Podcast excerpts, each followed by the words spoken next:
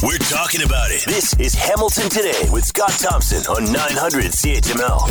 Hey, it's Hamilton Today. I'm Curtis Thompson, Scott's son. Will Weber is on the board. Will Erskine booking the guests. In the newsroom, Dave Woodard and Jen McQueen. March break in Canada, and we are free to go out without any restrictions. Well, you should still wear a hat. It's cold. Yeah, yeah, yeah. Here's Scott Thompson. Good afternoon. It is nine hundred C H M L. I'm Scott Thompson. Hamilton Today. The gang's all here. We are honoring Canadiana, of course, the day after uh, the Juno Awards, and Avril Lavigne last night getting the Fan Choice Award. And uh, yeah, so, you know, I feel a little Canadiana, feel a little pride there. Uh, it's all part of Hamilton Today. Uh, and, of course, uh, your chance to win, too. Coming up with Hammerhead Trivia right after the five o'clock news, your chance to win. How well do you know the history of this great... Hey, What, what, what, what, what, hey, what's going on? Who's, who's that? Who is that? What, what, what, who is that? What, what the heck is, oh my God, oh my God, holy jeez, oh my, put your clothes on, what, what, what was that? What the heck was that? I think they were naked. I think across their chest it said Sarah Jama for Hamilton Center, N D P.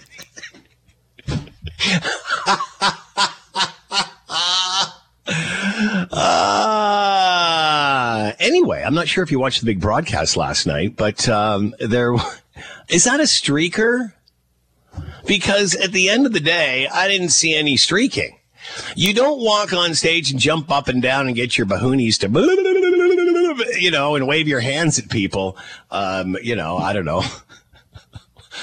Looking for some sort of precipi- uh, prote- no, I'm uh, uh, no, no, never mind. Uh, so anyway, gotta be very uh, delicate with your wording here. Yes, I uh, participation, I guess what I was going to say. But anyway, you know, streakers would just like whoosh, go across the stage, like, oh my God, there's somebody with no clothes. There we go. You know, if like pull up uh, Ray Stevens, the streak. So it was very quick. It was very whatever.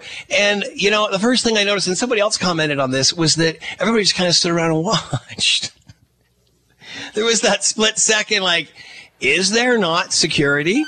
Like Hello when everyone, s- this is see, the listen. News reporter with all the news that is news across the nation on the scene at the supermarket. There seems to have been some disturbance here. Pardon me, sir. Did you see what happened? Yeah, I did. I was standing over there by the tomatoes, and here he comes, running through the pole beans, through the fruits and vegetables, naked as a jaybird. And I hollered over to Ethel. I said, "Don't look, Ethel!" And it's too late. She'd already been incensed. Here comes. Boogity, yeah. Boogity. Here we go. Boogity, boogity. And just this fast, from left to right. Bop, bop, bop, bop, bop, bop, bop. There they go. They're gone. They're gone. It's over. They don't stand up and jiggle as if it's a stag. A stag for the Greenbelt. Uh, anyway, I, I thought it was, and in true Canadian fashion, everybody just goes, oh, well, look at that. Isn't that nice? I'm not even sure they would have flinched, in, you know, unless she had maybe an automatic weapon or something. Then maybe, oh, geez, this looks serious. Uh, but no, everybody's kind of, and even Avril was kind of laughing at her, of course, before, uh, well, here, here's the actual clip of what Avril did say and how much of it we can, uh, cause you know, Avril, she lets it go when she wants.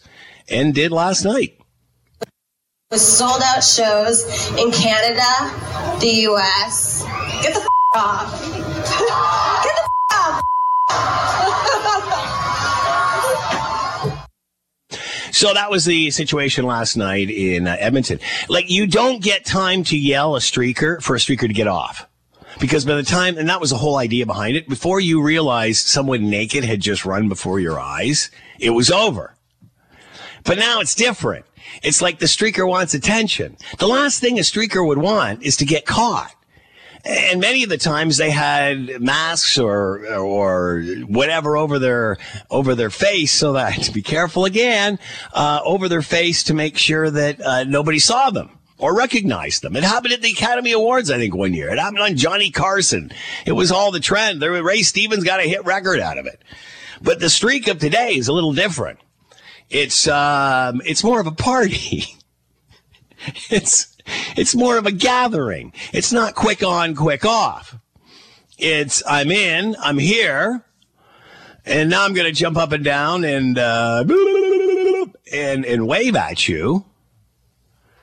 And, you know, until everybody gets a good look at the message that's painted all over, you know. And again, like during this period of the streak, the early seventies, I mean, it was it was a protest time as well. People were all kinds of, well, you know what? The exact same thing that was going on now is going on then. Uh, just, you know, uh, advancement of the issues.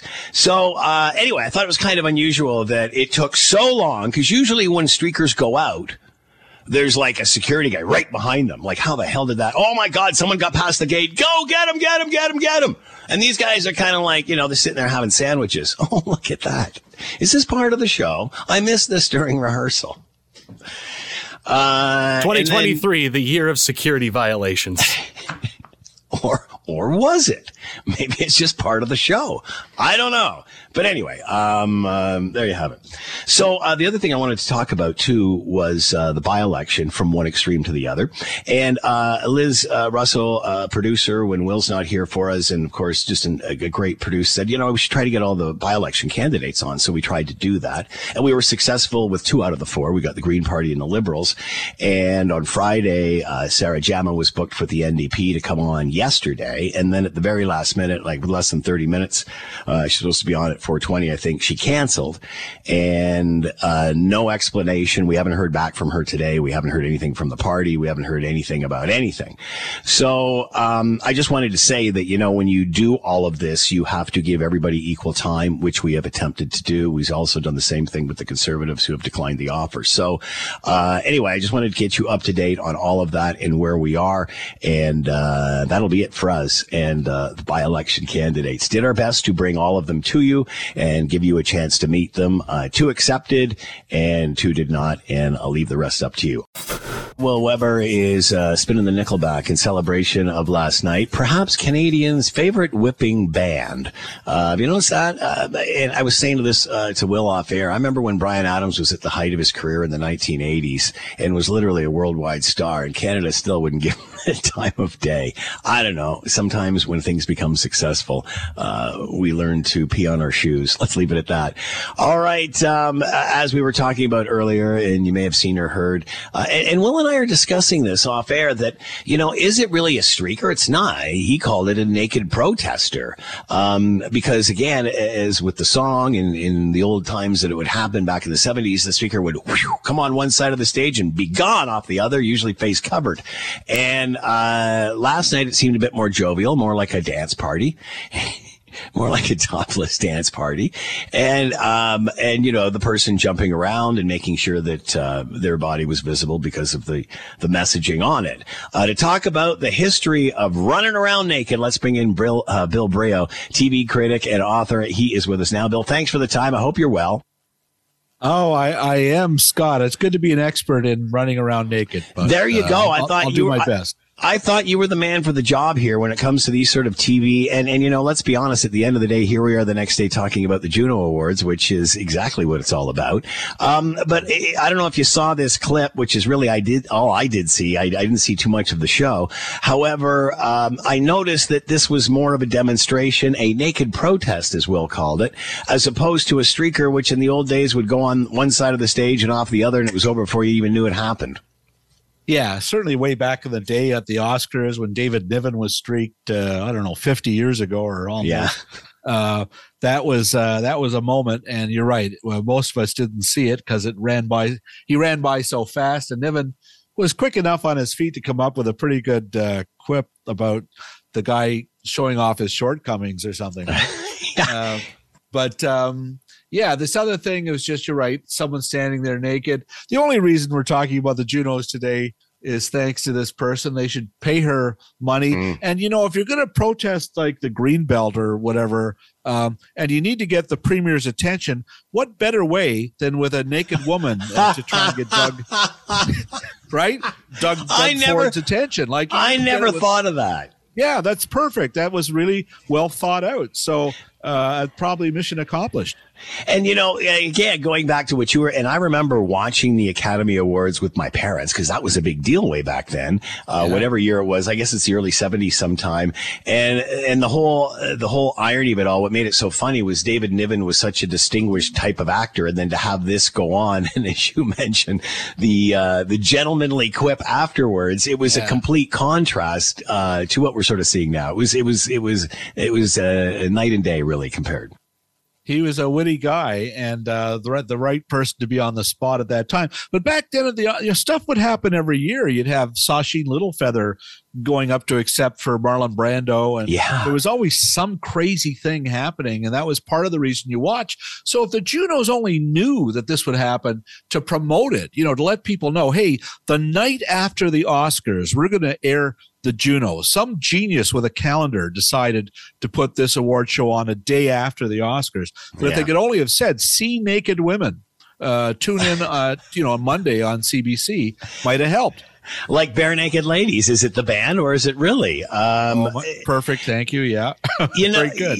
But I remember uh, during the day when Dick Clark was still actively producing T V and such, he would hold live T V shows with the whole ex- creating that whole excitement of the early days of T V when things were live and anything could happen, anything could go wrong. And my goodness, we saw it at the Oscars last year when Will Smith goes up and takes yes. a swipe at Chris Rock. So So should they maybe be selling that more? Well, the fact that it's live is the feature. You know, it's why do we watch Saturday Night Live? It's something might happen. And uh, I think there's so few live showcases now. So, yeah, you know, you don't want it just to be dull. And uh, I think that uh, the unpredictability is part of the fun. Um, you know, sometimes it can go off the rails and be not fun at all. But uh, I think in these silly instances, it's harmless and uh, something to talk about on the radio the next day. And really, when you think about it, the slap isn't it yesterday's streak, because, you know, what happened last night, everybody kind of laughs it off because they've seen it before. The first time it happened way back when, uh, it was a total surprise, just as what we saw last year uh, was a complete surprise. So it's sort of the same thing, just two different forms. What's shocking of the day? Yeah, if you remember back, I don't know, about ten, fifteen years ago, Alanis Morissette, I think, co-hosted the I remember Junos that. yeah. And uh, wore a bodysuit that had yeah. sort of fake pubic hair and stuff. Yeah. It was sort of goofing on uh, uh, being naked uh, and, and hosting the show. And, uh, you know, it, it always went down and was fun in, in terms of promotion. So uh, I think people get a kick out of that. Uh, do you think there was a chance that any of this was planned or allowed to happen?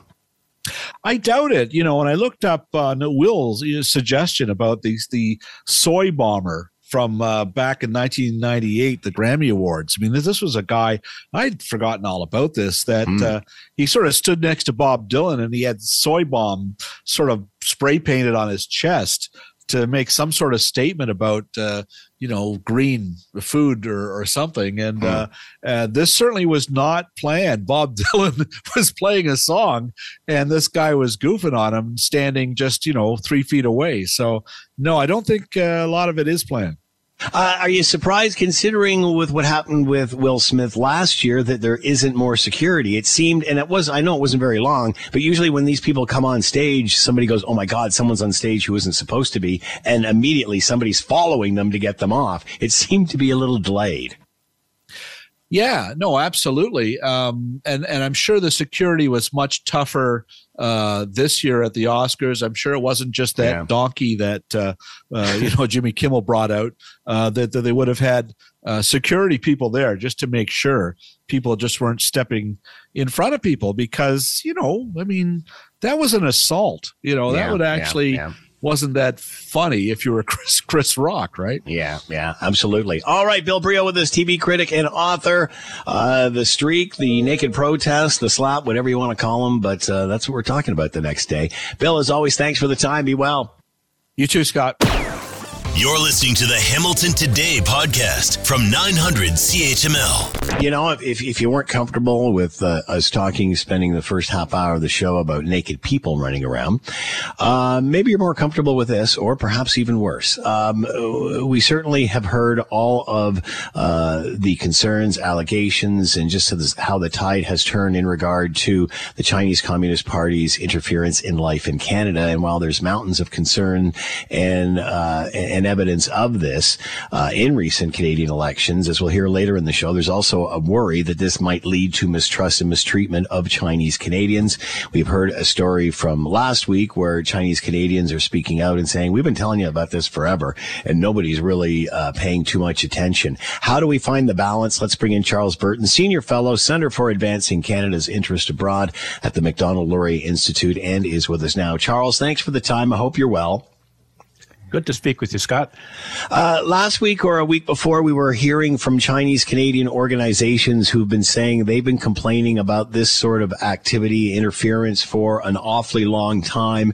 Um, we hear the Prime Minister using race, racial allegations when questioned by a journalist in regard to uh, election interference and, and one of his candidates. How do we keep that these two things separate? How do we make sure we air our concerns, and uh, whether it's election Uh, meddling, whether it's uh, the Chinese Communist Party, how do we keep that separate from labeling uh, people of Chinese descent who are living in Canada, many who have fled there to come here for a better life, just like every other immigrant? How do we do this? Well, I think that, you know, there's no question that uh, Chinese Canadians are Canadian, and therefore they're loyal to Canada.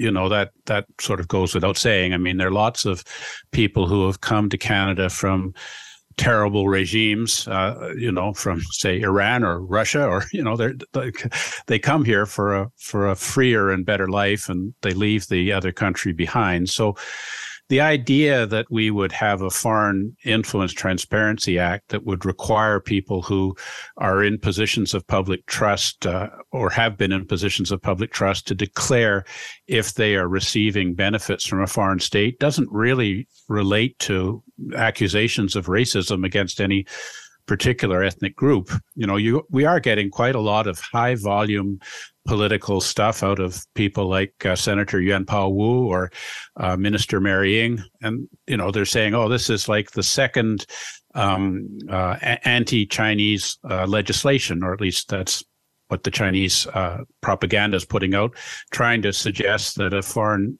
Influence Transparency Act would be morally equivalent to one of the most shameful pieces of legislation in Canadian history, which was the nineteen twenty-five uh, Chinese Exclusion Act, which, you know, banned all Chinese from moving to Canada. There really isn't any comparison, and you can't help but think that the people who are uh, trying to to smeared the idea of a Foreign Influence Transparency Act, including, as you point out, uh, representatives of the Chinese community here in Canada, have something to hide. I mean, why is it that they don't want to have their um, foreign sources of income and benefit made publicly known so that we could detect if they might have any conflict of interest if they start to promote positions that are sympathetic to the agenda of China and Canada? So I think it's a bit of a snow job. Um, and I, I really don't think that uh, that it's about racism. And I think that there are so many Chinese Canadians who feel that suggesting that this would be about racism does, in fact, itself foment racism. I mean, let's face it. Most that's the really the, that's the really frustrating thing here, Charles, is because there's there's people who are trying very, very hard to make sure that they're doing the right thing and information is getting out. And yet there's others who uh, some may say are in the same camp, but are far from it, that are doing the exact opposite to to to sidetrack anything that they're the others are trying to do.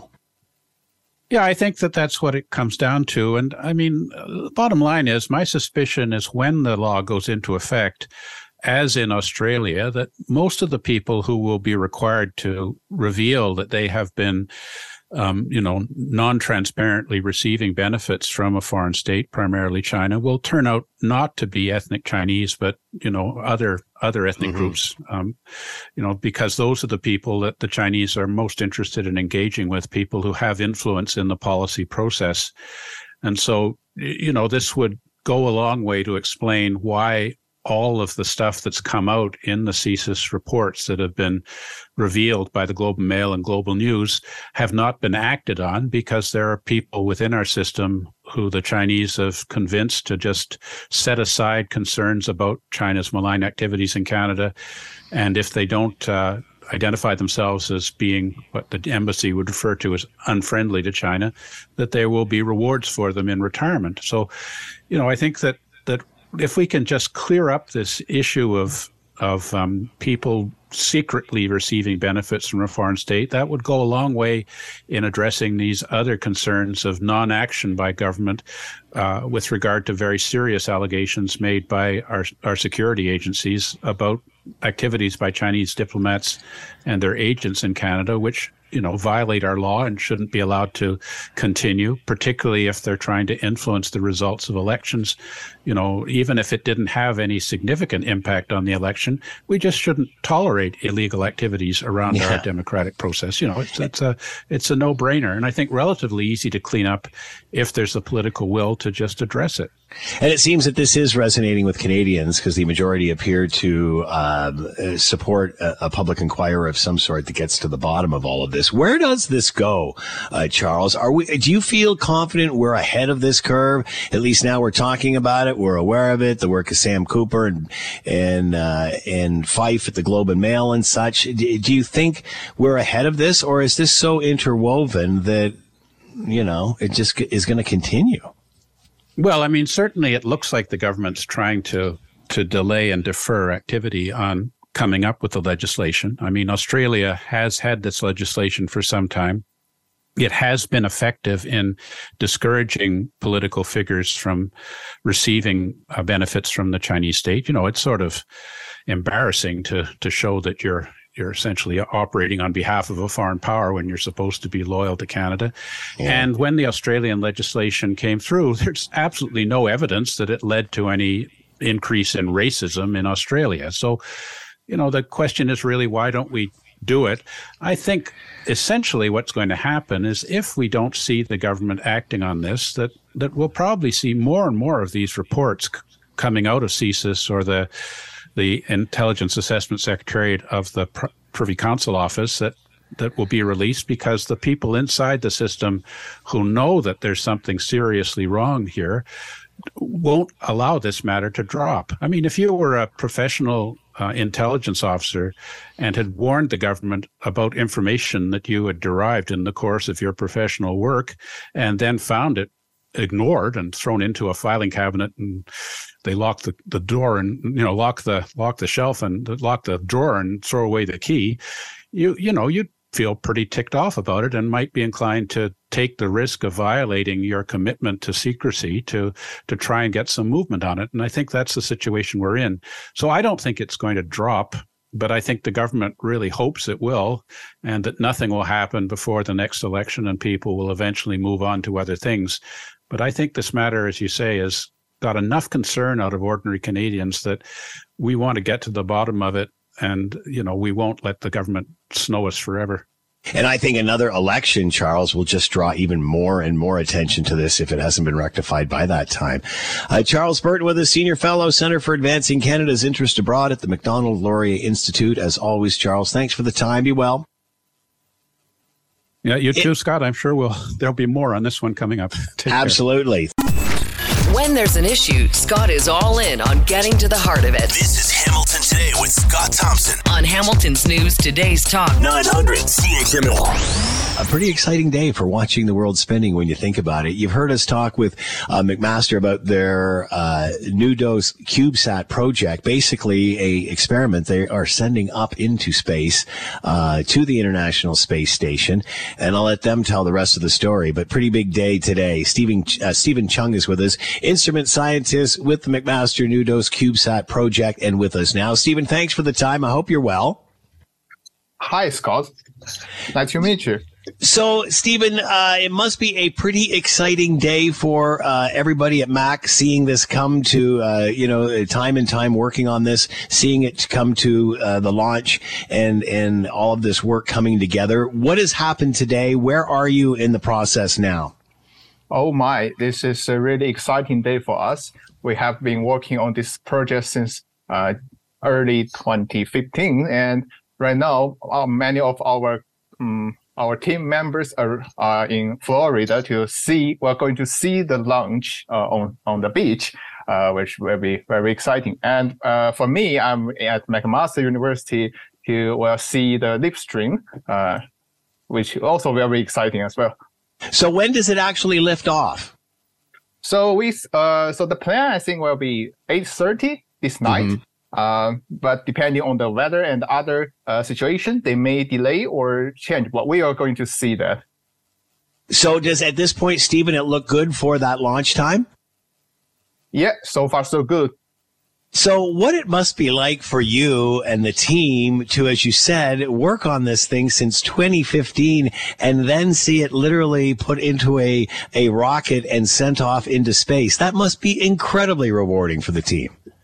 Yes, for sure. Absolutely. We have over one hundred fifty students and uh, and uh, um, about several faculty members enrolled in this exciting project.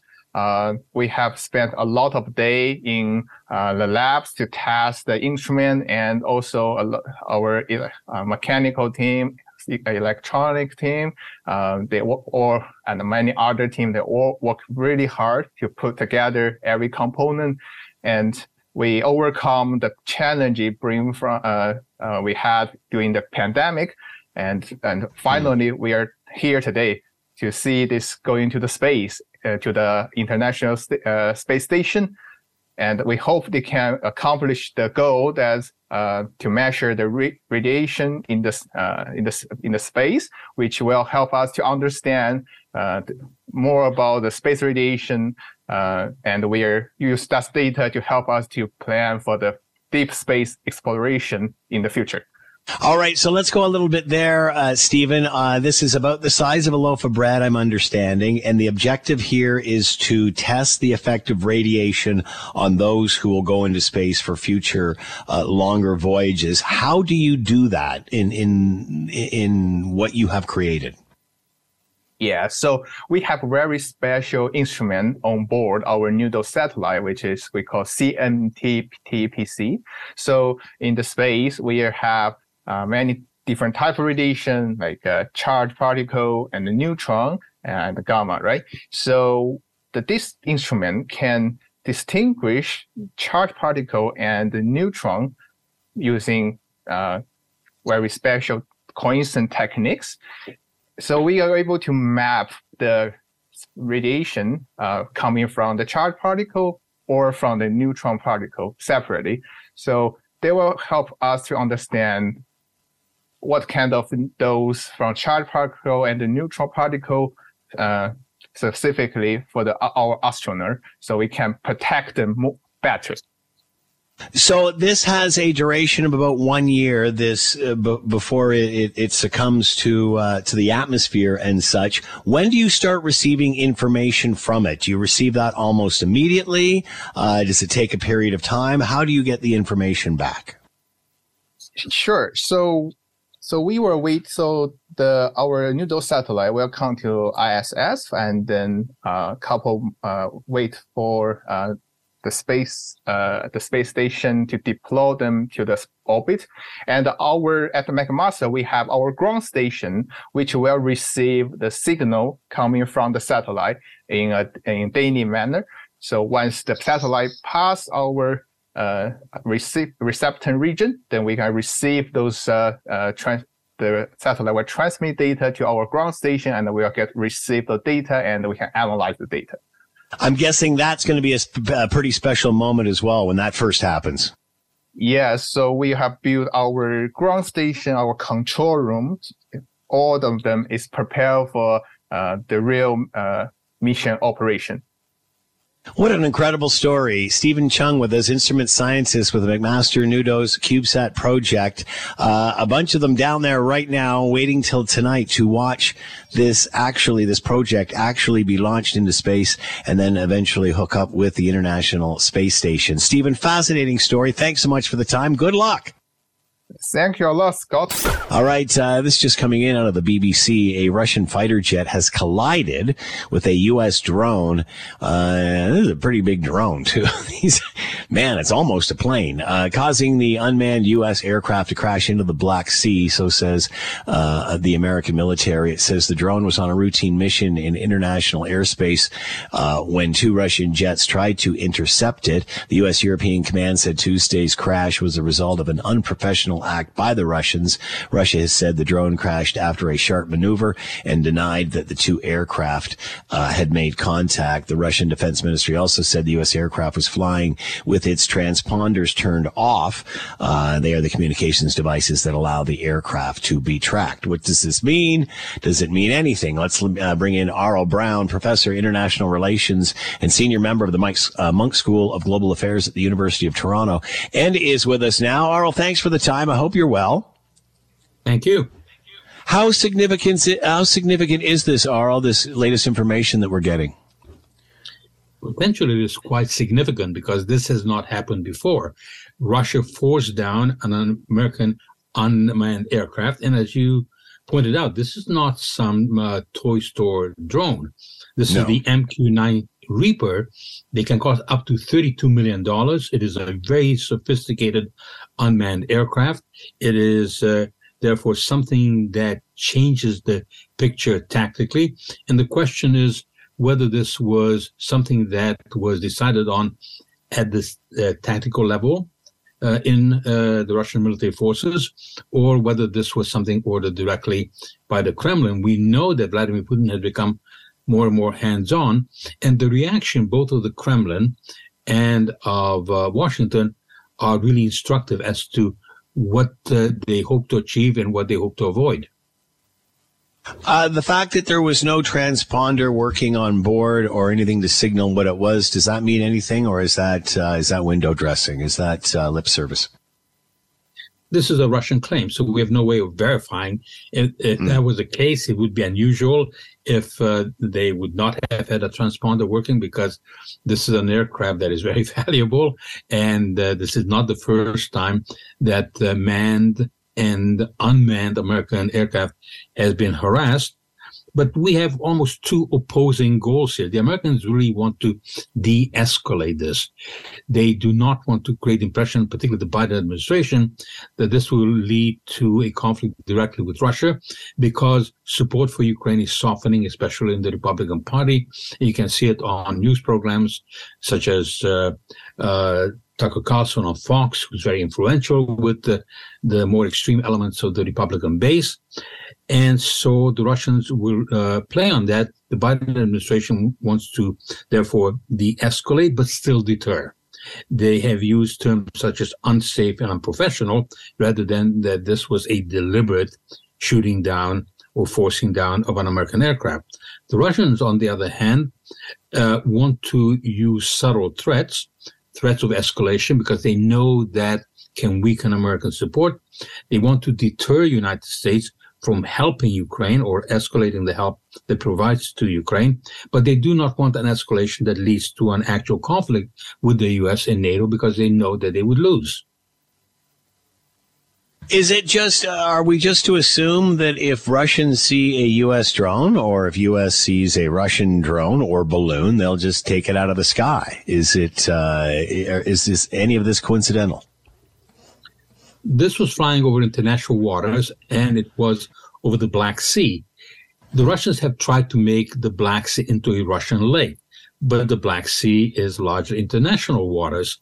And it has been important for NATO. It is important for the states bordering uh, the Black Sea to ensure that the, the Black Sea is an international sea body. And so this was not shut down or forced down over sovereign territory of any state. It was something that is meant to be protected by international law. This is why it's so dangerous. And the Americans have called in the Russian ambassador. That is... Uh, not an insignificant diplomatic step. At the same time, however, the Biden administration is very keen to play it down, and the Russians uh, uh, are willing sort of to go along with it by saying, wow, we didn't really uh, shoot it down or force it down. This was just uh, some sharp maneuver, as you uh, uh, pointed out. But the evidence that we have so far is that this was an incident that took place over a thirty to forty minute period. So there was time to communicate. Uh, the Russians, apparently, the fighter jets uh, tried to dump um, fuel on this yeah. drone to yeah. improve the, the propeller's functioning. And so this was not some strange accident. This was, at least at the tactical level, planned by the Russians. Uh, that's scary enough. Well, what point does it move to manned aircraft? I mean, th- this is a very fine line here. It is a fine line because this is about as close as it gets to a manned aircraft. It's almost the size of a fighter plane. It uh, carries weapons. This one may have been unarmed, but it has very sophisticated sophisticated capabilities. It can fly at fifty thousand feet uh, in uh, altitude. Uh, it is uh, uh, something that cannot be mistaken for some kind of inadvertent act, like some balloon floating because of uh, the wind. Uh, this mm. has a very clear navigational path. And so the Russians uh, acted uh, in an extraordinarily reckless fashion in this case. And we will have to see what the later American reaction will be. If the Americans merely play this down not to escalate, at one level, it can be understandable. But at another level, it sets a dangerous precedent because it may embolden the Russians. So we'll have to, therefore, see if the Biden administration will take some other, more subtle steps to tell the Russians, you have miscalculated and you have made a huge mistake. And one of those steps would be to approve Poland handing over MiG twenty-nine fighter aircraft that they have been ready to send to Ukraine, but the United States has been reluctant to allow Poland to do that. That would send a strong message to the Kremlin that this uh, kind of move is not going to get them the results that they desire. That is to intimidate the United States, uh, divide the West, and prevent Ukraine from being able to defend itself. Arl Brown with us, Professor of International Relations and Senior Member of the Munk School of Global Affairs at the University of Toronto. Arl, as always, thanks so much for the time. Be well. Thank you for having me on. You're listening to the Hamilton Today podcast from nine hundred C H M L. All right. Uh, we've certainly been talking a lot about uh, China interference in Canadian life, specifically around election, the last two election campaigns, and everybody calling on uh, the Prime Minister to call a public inquiry. Instead, we have a rapporteur, uh, which is to be named later, uh, Tasha Kheiriddin, principal and Navigator, author of The Right Path, and her latest in the National Post, uh, Jagmeet Singh, must pull support for Justin Trudeau's Liberals, and is with us now. Tasha, thanks for the time. I hope you're doing well. I'm doing well. Happy March break. Back at you. Uh, you know, uh, Jagmeet Singh said uh, before the rapporteur was announced that uh, he was behind every other opposition leader as saying that there needs to be a public inquiry, shame, shame, shame, all that sort of uh, stuff. And yet within the same breath said, but if there is a rapporteur, I would like a, uh, a say in who that gets to be, or, or that we should have a say in, in who that gets to be. H- how do you describe, how, how do you, how do you justify, how does he justify playing both sides of the fence the way he is here? Well, I think that um, he's he's been playing both sides of the fence, really, until, I would say since the last election, and yeah. uh, trying to you know claim victories for the N D P while keeping in power a government that you know has so much to account for, and now so much more to account for on the China file, as you put it. Um, I think that uh, his his. is rock in a hard place is that Jagmeet Singh knows that if he does pull the plug on the government, he is not going to probably do better in the next election than he has done so far.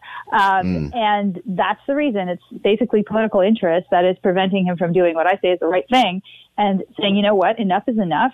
Uh, we're not getting the public inquiry. This is now escalated not only to the level of a national security issue, but it's also, you know, the I'd say the, the penultimate ethical issue. The Prime Minister is not coming clean with the public. How can you say he has the confidence of the House, right? You can't.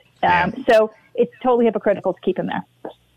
Um, many say and have said for years that the Prime Minister had a view, a soft view on China, uh, and and now with all of this, uh, despite talking tough, will not call a public inquirer inquiry. Does this not look make it look like he is benefiting from this? Does it not make it look like he is the one hiding? And with so many people uh, pointing the fingers in this direction, how can he not? What has to happen next? What shoe will drop?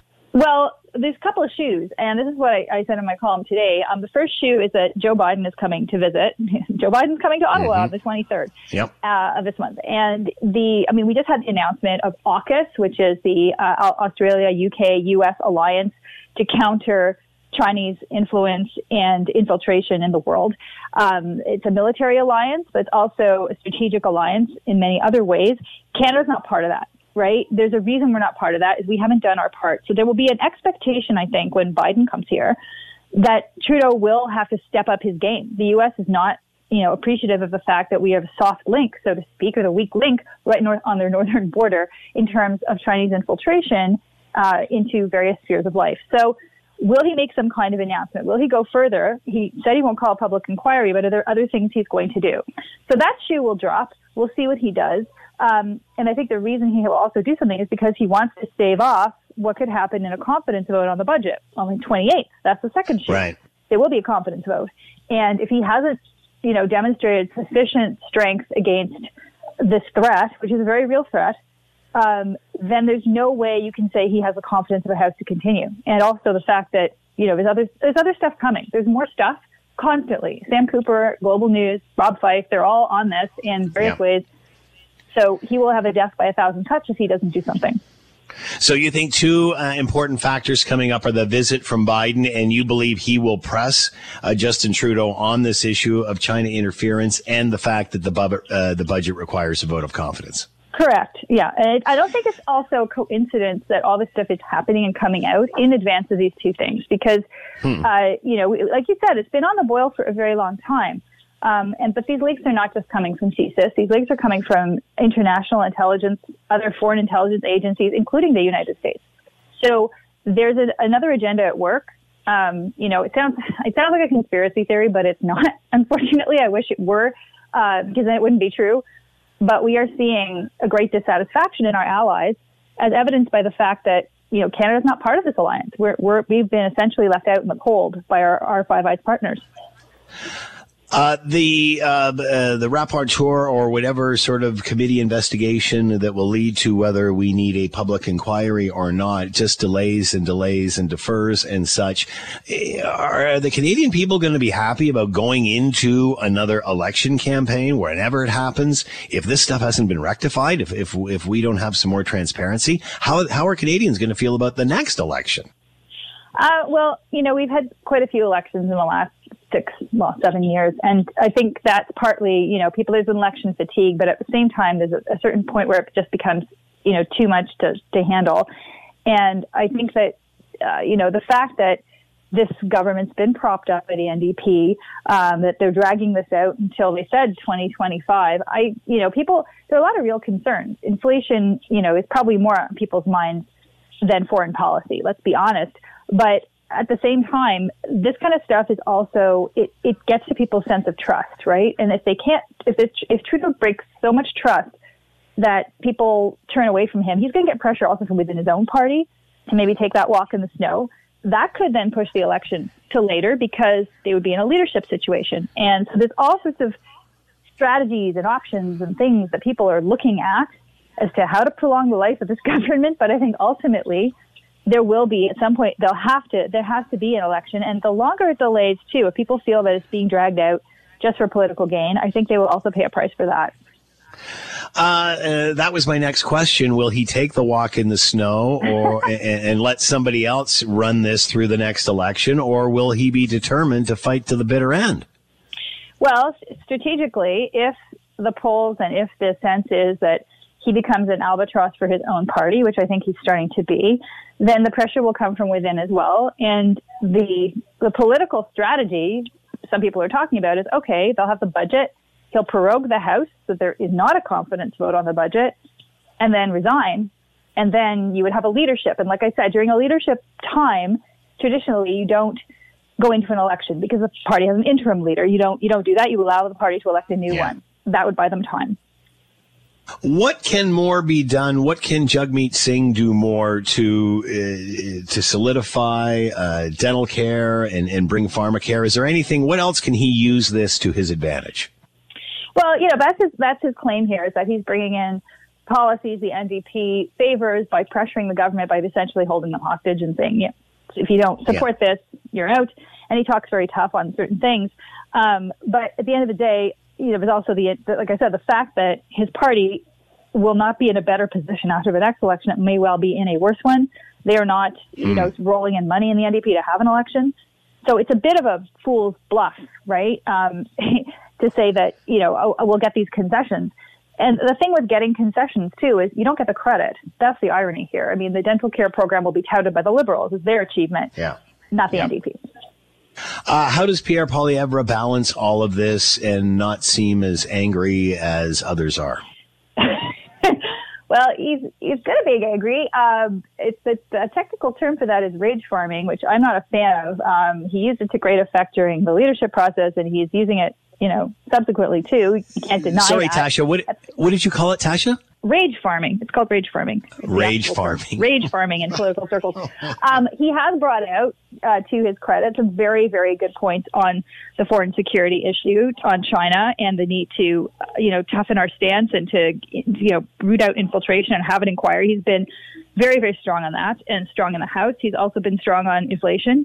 Um, but, you know, the party has also suffered some setbacks, and it's not been a smooth ride in terms of public opinion. He hasn't, you know, the, the party's up in the polls, but when you ask people preferred prime minister and negatives and positives, he still hasn't gotten as much traction as you would think yeah. under the circumstances with a leader like Trudeau, who's still in power. Tasha Kheiriddin with us, principal at Navigator, off, uh, at Navigator, author of The Right Path, and you can read her latest in uh, the National Post. Uh, Tasha, thanks so much for the time. Be well.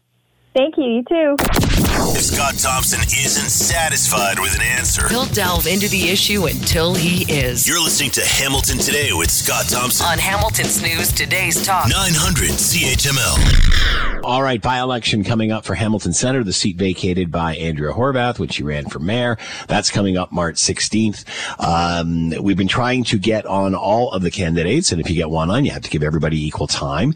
Uh, we've had on the Greens, we've had on the Liberals, uh, the N D P, and uh, Sarah Jama was booked last week and scheduled to be on yesterday. However, uh, within the last uh, half hour of her appearance uh, yesterday, uh, they canceled and gave us no explanation. We haven't heard from them since, and they're gone, and the P Cs have never jumped on board anyway. So we got two of the four uh, on anyway, doing the best we can to at least uh, try to provide some uh, information. Obviously, uh, in the last few days, uh, lots of controversy and uh, attention around the N D P candidate, uh, whether it's in regards to Israel or uh, defunding the police and such. So it's going to be fascinating, because this is traditionally a stronghold for the N D P. Is it her seat to lose? Let's bring in Henry Jasek, professor of political science, McMaster University, and is with us now. Henry, thanks for the time. I hope you're well. I'm doing well, Scott. So your thought on this, Henry. Uh, we've got a, a stronghold traditional N D P seat here that was Uh, Andrea's before her running for mayor, and we've got a very polarizing candidate here. Is this her election to lose? Oh, oh, for sure. I mean, this this generally would this seat would be seen generally as uh, going into the by-election as one of the safest, if not the safest, seat for the Ontario New Democrats. So, yeah, if they lose, it, this is going to be a big blow to the uh, N D P, and I think it will, you know, basically point out that. Uh, the problems they're having in terms of uh, candidate selection. I think it's pretty clear she's not a, a strong candidate.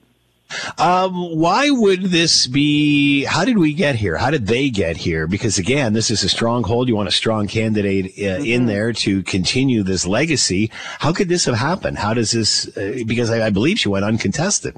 Yeah, I, I don't quite, I, I really don't know the, uh, quite what the decision making was. Although I must say, you know, before she got into the controversy and tried to solve what is probably the most difficult problem in the world, that is Israeli and Palestinian relations, she, which she shouldn't have talked about. uh, is, is she, she, you know, she's disabled, and she's very articulate in yeah. making the argument that we need to uh, do things that make life easier for disabled people. And I just think that would have got, a, you know, a lot of people would have said, yeah, I, we agree with that. And she's and she'd be very articulate on that.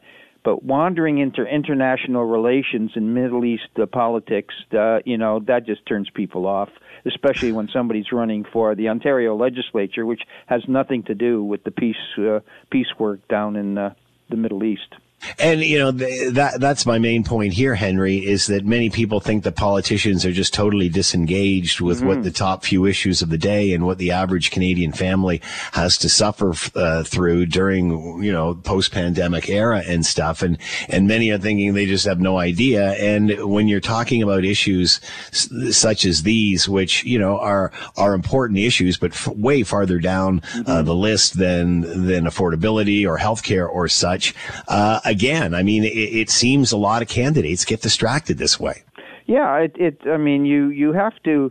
I mean, if a party is is basically trying to put out good candidates, basically you have to send them what we call, what they call, oftentimes candidate school, and they just sort of say, well, these are our policies, and these are the policies that uh, the voters want to hear about. And so we're going to give you some training to make sure you're you're giving the party position in a way that's attractive to the people in in that particular riding.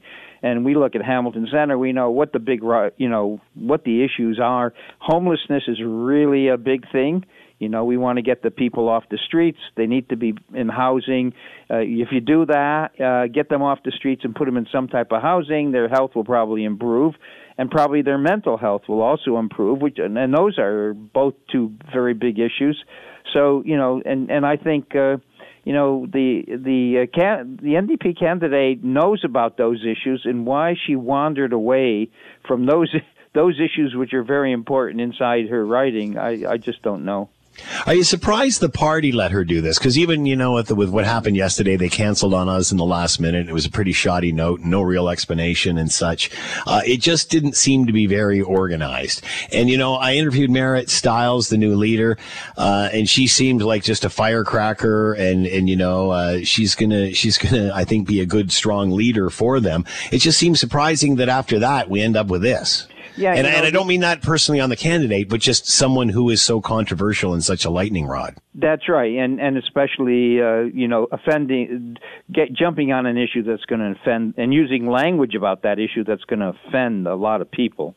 Uh, but the N D P has had a real problem, uh, not only in this case, but the previous two elections where they have not had good candidate candidate selection.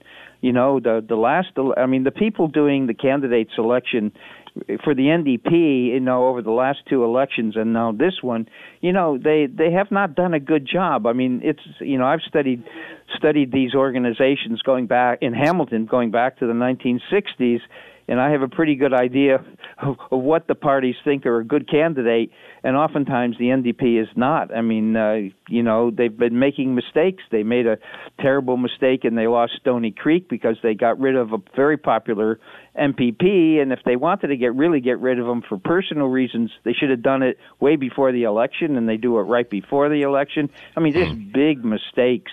And there's other ridings. Brampton, they made mistakes uh, where they didn't support one of their, you know, an, a really very good uh, M P P they had, and they threw him they threw him to the wolves, and he got beaten. I mean, that should never have happened. And there's other ridings the same way. It's just that uh, that's a problem now. In, in this in this particular by-election, we have actually, uh, you know, uh, probably the best candidate, local candidate, is the is the um, Liberal candidate. She's very articulate. She's well known for writing very interesting columns in the in mm-hmm. the Hamilton Spectator, and and and really in some ways, uh, you know, very interesting because she tackles controversial issues without getting people upset.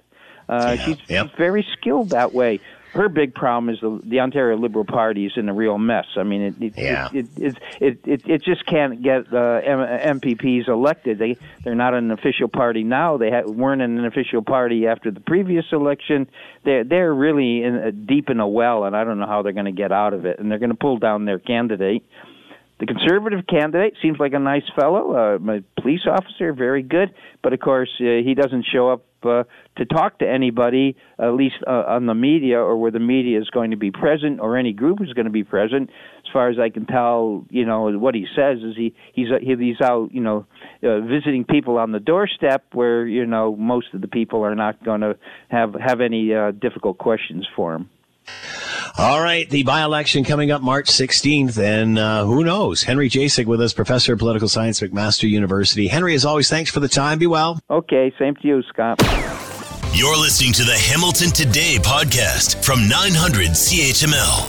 All right, um, um, I don't know when we really started taking or paying more attention to this, um, but Leger polling now suggests uh, most Canadians trust reach, uh, recent election results, but are very concerned about interference and want an inquiry into what is going on. And, you know, we should make perfectly clear off the top, there was never any accusations that the election uh was fraudulent in any way, that the election outcome would be any different at all. That is not the issue here whatsoever. The issue is, uh, was there interference by the Chinese Communist Party, and who knew about that prior to, not the last one, but two election campaigns?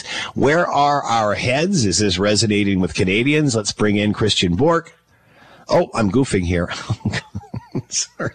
Sorry, I'm, uh, no, I, I know, I, I was teeing up. That's exactly what I was doing, Will. And that will, uh, we'll get to that coming up after the five thirty news. All right, um, the Ontario government, we talked about this the other day, and man, it's amazing how, uh, things have changed. Not only the direction of this show when the host gets back on the page, but also, uh, just on how we've turned on a dime when it comes to our auto industry. I remember it wasn't that long ago that, uh, the closure of the, uh, big Oshawa General Motors plant. It looked like that was a done deal. Nothing was going to happen. And then, of course, slowly things started uh, generating new chatter um, between the unions and government and the and the car companies. And the next thing you know, we're building E V plants. And now uh, this latest uh, information, uh, Volkswagen is uh, building an E V manufacturing battery plant in the Saint Thomas area, uh, which is a great, great asset for not only that area, but also also the Ontario auto industry. To talk more about all of this, Doctor Greig Mordue is with us, the ArcelorMittal Chair in Advanced Manufacturing Policy and Associate Professor with the Booth School of Engineering Practice and Technology at McMaster University, and is with us now. Greg, thanks for the time. I hope you're well. I'm well. I'm glad I'm not having to talk about election no. interference. I thought, I've done- oh, well, I guess I can do this for five minutes. I can't do it. At, I can't do it anymore. You know what, Greg? I've done the same thing to other guests who are thinking, man, I got to talk about this. How am I going to do it? All right. Uh, thank goodness, Greg, I just asked the questions. Uh, how big a deal is this for Ontario? There was, you know, chatter when Oshawa went down that this was it. Everybody was questioning whether that was the end of the Ontario auto industry. What are your thoughts on where it is now? Well, I think this is a, uh, a real win for uh, Canada and Ontario. I mean, this is probably more significant than just about any of the other announcements that's come down the pipe over the last couple of years in terms of the auto industry. I mean, we can all, uh, you know, there's been lots of chatter and lots of talk and lots of discussion about the rebirth of the Canadian automotive and manufacturing industry, insofar as E Vs being built in in uh, in Oakville, and uh, E Vs being built uh, in, in, in other uh, in other uh, O E Ms or original equipment manufacturers, automaker plants in Ontario. But at the end of the day, every five years or so, a a vehicle model needs to go through a cycle change, and a, and a, and a new model is launched. And and really, with the exception of the battery plant in Windsor, and now this new plant in uh, in in Saint Thomas, what, for the most part, what we've been celebrating are model changes. The only difference is that these model changes, and there's a lot of work associated with it, but the model changes happen to be for vehicles that will be powered by by uh, batteries rather than traditional internal combustion engines. The the Saint Thomas announcement is significant, however, and it is different, and it's and it's primarily. It's a new automaker to Canada, and there hasn't been Volkswagen in Canada manufacturing anything since uh, since the late nineteen seventies. So, so to the uh, five O E Ms in Canada. We now add Volkswagen, so it's significant in that regard. So, you know, I never thought of that, Greig, but you're absolutely right. Not only the E V connection and working on the batteries as well as the assembly, but this is a brand new car company to Canada. Yeah, I mean, it's it's and, and so, I mean, they've got fifteen hundred acres that has been that have been accumulated in the old municipality of Central Elgin, I believe, and, and being swallowed up by the by the uh, city of Saint Thomas, which is a which is a lot of work in and, in and of itself. But to accumulate that land and to designate it for right now, I mean, we're looking at it uh, as purely uh, Volkswagen, but we don't know what's going to happen down down the line, and uh, I mean. Do they do, do they need fifteen hundred acres for a battery plant? Probably not. Does Volkswagen would Volkswagen want to have fifteen hundred acres for a battery plant? Probably they would, because automake automakers would prefer if the, the choice is between lots of neighbors encroaching on your on your on your activity and no neighbors. Automakers will say no neighbors every time. I mean. The uh, the Toyota plant in Cambridge, for example, is on four hundred acres, makes about three hundred thousand vehicles a year. The Toyota plant in Woodstock makes about two hundred fifty thousand vehicles a year, but they wanted one thousand acres there because they like to have that separation with their neighbors. And so I don't know over the longer term what uh, the plans are for the full fifteen hundred acres, but uh, it's fun to speculate. Uh, V W in their press release said uh, the reason for choosing us, uh, natural mineral resources, uh, close proximity to, and a clean supply of uh, electricity, of energy in order to do all of this. Is this enough incentive to get others to follow? I don't know if, I mean, that's what Volkswagen said, because yeah. frankly, that's what the province of Ontario and the, and the government of Canada have been selling. That's an industrial narrative, but what's the real reason? They're not, you know, that may be the reason. We may never know the real reason. What happened? Well, the real reason probably is, Greig, lots and lots and lots of subsidies. So, I mean, I guess that's a given, isn't it? I mean, and lots um, of people are c- complain about that, which is, should we be doing this to be a part of this? Um, there's lots and lots of subsidies. But subsidies are only one small part of the equation, and and it, and and what are the subsidies going to be? We're not sure what they they're, they're going to be yet, but I would I would bet that at a minimum they're going to be a billion dollars, and and it's uh, and it takes your breath away, but that's three years of uh, of um, of of labor costs probably for the uh, the factory. It's frankly it's probably thirty years of labor costs at a uh, or more at a uh, at a fa- if the factory was located in Mexico. So subsidies get you invited to the party, but your message has to be a whole lot more persuasive. Mm. And and and we can talk about about doing uh, clean energy. Is it, you know that's that's that's an important message from the province. We can talk about critical minerals, but minerals those critical minerals. which we're really having difficulty getting out of the ground, those critical mineral, minerals, if and when we do get them out of the ground and pull them out of the ring of fire or wherever they're going to come from, they can be shipped across. They can be shipped across the border as well. So there's got to be something else. And frankly, my sense of my sense of this, having watched this stuff over the years, having participated in this stuff over the years, um, is that is that the province of Ontario and the government of Canada and the and the politicians made a very compelling case that they want Volkswagen here, that they want Volkswagen's investment, that they will that they will that they will fall over themselves to make that company successful in the province of Ontario and the country of Canada.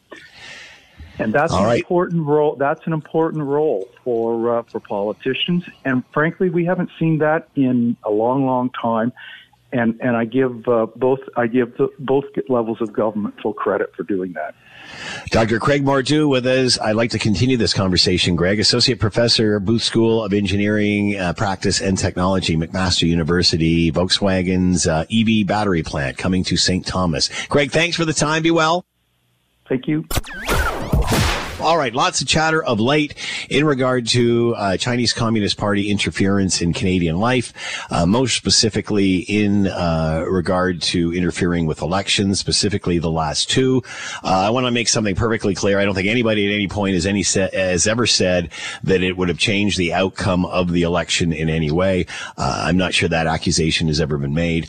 Uh, obviously, the election results are what they are. However, there is mounting evidence that uh, in the last two elections that uh, there has been interference and that government officials knew about this. Now, is this resonating with Canadians at all when you think about uh, inflation, the cost of living, healthcare, and all the other myriad of problems that are facing Canadian families nowadays? Let's bring in Christian Bourque, Executive Vice President, Senior Partner with Leger Polling, and with us now. Christian, thanks for the time. I hope you're well. I'm happy to be here. I'm, I'm doing great. So, Christian, what are your thoughts? Where are Canadians' heads uh, at this point? Are they paying attention uh, to the uh, the stories of election interference? Yeah, I, I would say more or less, uh, even though we've been talking about this for the last six to eight weeks, uh, at least, uh, still a third of Canadians, thirty-three percent, said they had not heard about this issue of foreign intervene- uh, in- intervention into our elections, which surprised me because even though it might not be our number one priority with the cost of living issues that you mentioned and so on and so forth, um, still, it, it's not, you know, if, in terms of being on the radar of Canadians, certainly not the number one issue. It certainly some, it seems to be something that opinion has changed quite recently, quite quickly, uh, quite quickly, even from uh, the views that the Prime Minister has been expressing. Uh, is it going to take time for them to catch up to this? Because it seems this has all really come to a head in the last few months. Yeah, there's a couple of results in the survey that I think should should worry us as a society. Uh, when we ask the question, do you generally trust the results of elections in Canada? sixty-nine percent of Canadians say yes. twenty percent of Canadians say, no, I do not trust the results of elections. Uh, if we would have asked that question five, ten years ago, which we don't have a comparative because who would have asked such a question ten years yeah. ago? But yeah. today it seems anyways that it's now becoming an issue uh, for more and more Canadians. And it's no stranger to what we've heard in the news about uh, uh, potentially Chinese and, and foreign intervention uh, into our elections. Remember, in the U S, there was a lot of talk about Russian intervention in the twenty sixteen presidential yeah. election in the U S as well. So, I mean, only sixty-nine percent of Canadians trust the results of our elections. I, I don't think we would have ever seen a figure like that five, ten, twenty years ago. It's funny you should say that, Christian, because, again, that's still the majority, but not what you would have seen uh, years ago. Do you think Canadians uh, obviously uh, uh, trust the elections and, and think that this was or the last two were were uh, were accurate elections? Mm. Do you think that they believe that there actually was interference? Do we have those numbers? Well, when we asked among those who had heard about the issue uh, uh, in the survey, we said, do you think that the the intervention, what we've heard about the intervention, uh, was you know, limited to the point that it doesn't really affect the outcome of the election anyhow, that it was minimal intervention, if we want to call it that? That's forty-nine percent of Canadians who had heard about the story.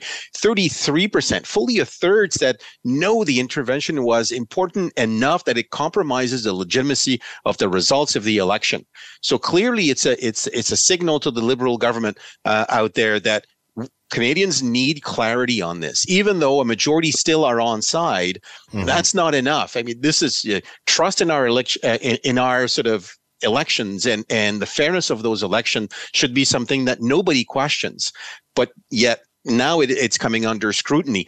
One thing that's interesting is those who doubt more, those who who don't really trust elections right now, tend to vote on the right. They tend to be Conservative or uh, People's Party of Canada supporters. The only area where there's no, or that the results don't fall among partisan lines, is when we asked, should there be an independent inquiry, public mm. inquiry into this issue?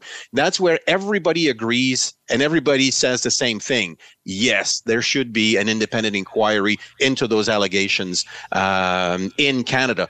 seventy-two percent of Canadians support that. It's seventy-one for those who would vote Liberal. It's seventy-eight among those who would vote N D P. seventy-nine among those who would vote Conservative.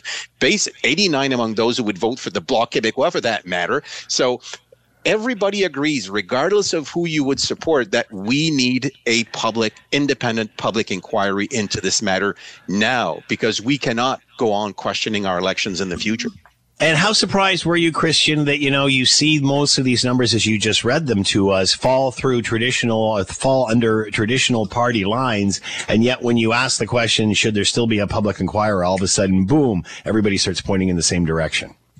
Well, it, it, it tells us anyway that, that Canadians just want clarity. We want yeah. a nonpartisan, independent inquiry that will, you know, allow us to put this behind us and hopefully Uh, to trust that this will not happen again. Uh, so uh, m- many have said that with the process with a rapporteur and whether they decide to call a public inquiry into all of this, th- this all takes a lot of time and keeps pushing things back and pushing things back. We already have alleged interference in the last two elections. Are com- Canadians going to sit back and, and, and take the status quo into the next election? Or do you think there's going to have to be some sort of resolution before we even get to another election? Well, that's the, well, that's the magic or, or issue with minority governments. Like, we don't know how long yeah. this government will actually last. And these public inquiries, I mean, there's a whole range of different types of inquiries that could be put into place. Some actually take a lot of, a lot more time. Some can actually be somewhat quicker if it's done within the actual confines of the parliament we have now. So, uh, but I believe Canadians will want resolution before they actually go next to the polls. Uh, but whenever that is, uh, it could be within the, the the next year, it could be within the next two years. And can we actually have an independent inquiry that will sort of um, hand its report and recommendations before that? Uh, anyways, I, I kind of doubt it. Can the Liberals, do you think, continue to move this down the field, or do you think that sooner or later push is going to have to come to shove and people are actually going to want a public inquiry? I mean, if you've got seventy-two percent, um, what do they accept instead of that? Exactly. Well, I, I, I, I think the course of action is fairly clear. I mean, all that we've heard, depending on the story you're, you're looking at, this might have involved some intervention in eight or nine ridings, and some people say maybe up to eleven. But I mean, it's still sort of a, a, a, a I, it's not a benign thing, but it's not something that affected the actual outcome and, and, and sort of the color of the government we have now. So we might as well go to the heart of this and figure out what exactly what happened. Uh, because I think this is something that they will, that the electorate will hold against the Liberals uh, if they fail to act. Christian Bourque with us, Executive Vice President, Senior Partner with Leger Polling. A new poll suggesting that uh, over seventy percent of Canadians want some sort of public inquiry to find out what is going on with election interference. Christian, as always, thanks for the time. Be well. Hey, my pleasure. You're listening to the Hamilton Today podcast from nine hundred C H M L. It's fascinating. Um, we're having people on social media accusing the Toronto media of interfering in Hamilton's elections uh, when talking about the stories uh, surrounding Sarah Jama. And that on the other extreme side of the political spectrum, we have people accusing Hamilton media of not penning, uh, saying enough about this and not covering the story at all. Uh, I just like to say that we've tried to have all of the by-election candidates on. Two have accepted, two have not. Uh, and in with the case of Sarah Jama, she was in last week and then at the last minute yesterday pulled the plug and decided not to come on, uh, obviously due to the controversy that is uh, surrounding that, and better to lie low, I guess, than uh, come on the air and talk about it. So either way, we got extremism on either side of the uh, of the spectrum here. And uh, where is the center in Hamilton Center? Uh, I don't know. All right, let's bring in Scott Radley, host of the Scott Radley Show, columnist with your Hamilton Spectator. You can read him there. And coming up after the six o'clock news, Scott, how are you today? This fine day. I'm okay. So you, does that mean you did not get an apology or I an did explanation? Not. Uh, neither myself nor Liz or Will got any notes or correspondence from the N D P or the Sarah Jama camp as to why they canceled, and it was just it. Uh, well, I'm sure it's coming. I'm sure it's still coming. They're drafting it out now. It's hilarious, though, how uh, people were trying to get this in without much chatter, without much controversy, because by-elections nobody really cares about. Uh, but this one's obviously a high profile because it's Andrea Horvath's old, ele- uh, old seat, and obviously there's a lot of legacy there, a lot of tradition there.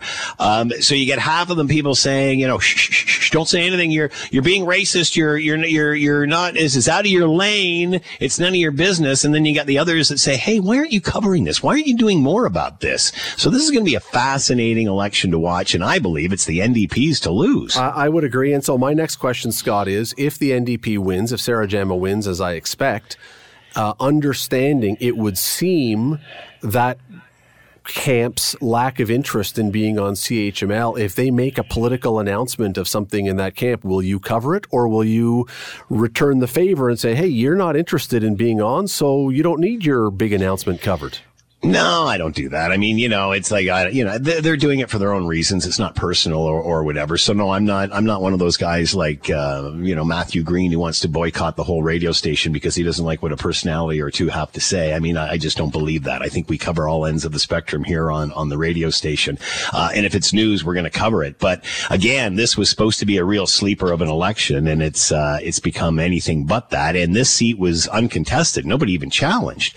And, uh, I'm surprised after they elected Merritt Stiles as the leader. She's, um, you know, she's a, a pretty uh, prolific uh, leader and, and certainly aggressive. And, you know, I think she'll be a great leader for them uh, in, in getting their points across. I'm surprised that they let this happen where, you know, they, they lost the narrative of the story somehow. Well, we'll see. Uh, you know what? We'll we'll see where this uh, where this election goes. I mean, as as I said to you yesterday, one of the things that I still am waiting to see is does anybody does anybody come out and vote in this one? I mean, the the the early balloting was so low that it was ridiculous. And I just, you know, it's March break and it's winter and it's a by-election. And I think a lot of people just assume that it's the N D P's riding to win. I... I don't even know what, like thirty percent is a low number, twenty-eight percent sometimes in there. Like that's a really low number. Would it shock you, Scott, if the number in this one came in below that? Wouldn't shock me at all. Um, I'm gonna, I'm saying you're going to see the opposite. I think that, um, I, I think over the last few days that this has generated enough interest that people will, I'm getting notes about strategic voting. So, uh, you know, I, well, we'll I think we'll I think this I think this has in and only in the last few days, like since over the weekend, I, I think this has really started to resonate. And people are wondering, like, what the heck's going on? You want a candidate that that stands for these things and doesn't come on to explain themselves. And and and, you know, kind of got caught in the activist protest extreme, uh, you know, extremism stage, as opposed to, well, what are you going to do for Ontario? What are you doing for Hamilton? How are you representing Hamilton in all of this? Uh, and and, you know. Again, I'll be, I'll be, I'll be surprised if this doesn't go, if this doesn't change. Well, put we'll it this see. way, it, it, it won't surprise me if it does change. And that? we'll we'll see. And and maybe you're exactly right. And maybe all this talk will have changed it. Let me let me back my course then. Had all this not happened, I would have for sure said I would have expected lower than thirty. Now, yeah. I, I still wouldn't necessarily be shocked. I don't really know which way it'll go, and that's that's a a curiosity to me. But th- this has been. Uh, boy, I, I mean, if we were going to gauge this one up until the last few days, if we were going to gauge this on the excitement meter, it was somewhere between a yawn and a coma. I mean, yeah, like yeah, it was, there was yeah. nothing. Nobody was talking about it. Nobody was interested in it. It's so, you know, maybe, maybe what's, maybe the controversy and what's gone on in the last few days, maybe this has been the best thing possible that there's even some discussion about it. All right. Uh, we'll certainly know March sixteenth is uh, is election day. And if you're entitled, uh, exercise your right. It will probably count more now than ever. Scott uh, Radley. Yes. yes. Uh, you know what? When they say every vote counts, absolutely. I would say in this particular case, for the reasons we say, if you're one of those skeptics who says, ah, it's just a vote, uh, you're right. I would say in this particular one, well worth your time to getting out and casting a vote. And I can guarantee you right now, all sides are uh, hitting the campaign trail pretty hard uh, over the next couple of days, trying to drive this mm. home. Uh, Scott Radley coming up after the six o'clock news. You can read him in your Spectator. Scott, thanks for the time. Have a great show. Thanks, Scott. Thanks for listening to the Hamilton Today podcast. You can listen to the show live weekday afternoons from three to six on nine hundred C H M L and online at nine hundred C H M L dot com. That's it for us. Thanks for listening. As always, we leave it to you, the taxpaying customer, to have the last word. When these women are running across the stage, flashing their boobs, you can see more boobs in the costumes or the dresses that the women wear, or with the cleavage, than you could see what was running around the, or be more enticing than what was flashed. Yeah, yeah, there you go. Take that.